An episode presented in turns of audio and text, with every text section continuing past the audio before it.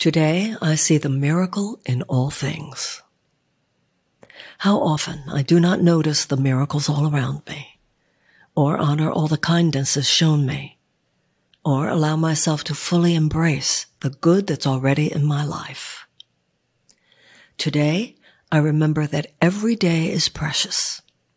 Every heart carries within it the Spirit of God, and every event contains the platform for a miracle. May I not be blind today to the awesomeness of life. May the days be gone when I took for granted all the blessings in my life. May my eyes be open that I might see more beauty. May my ears be open that I might hear more truth. May my spirit be open that I might feel the tender touch of God. Today I see through a different set of eyes that I might recognize the miracles all around me.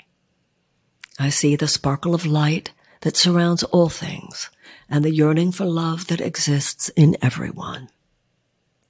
I see the innocence beyond guilt and the love beyond all fear. Thus I am reborn into the truth of who I am. Today, I see the miracle in all things. Today, I see the miracle in all things.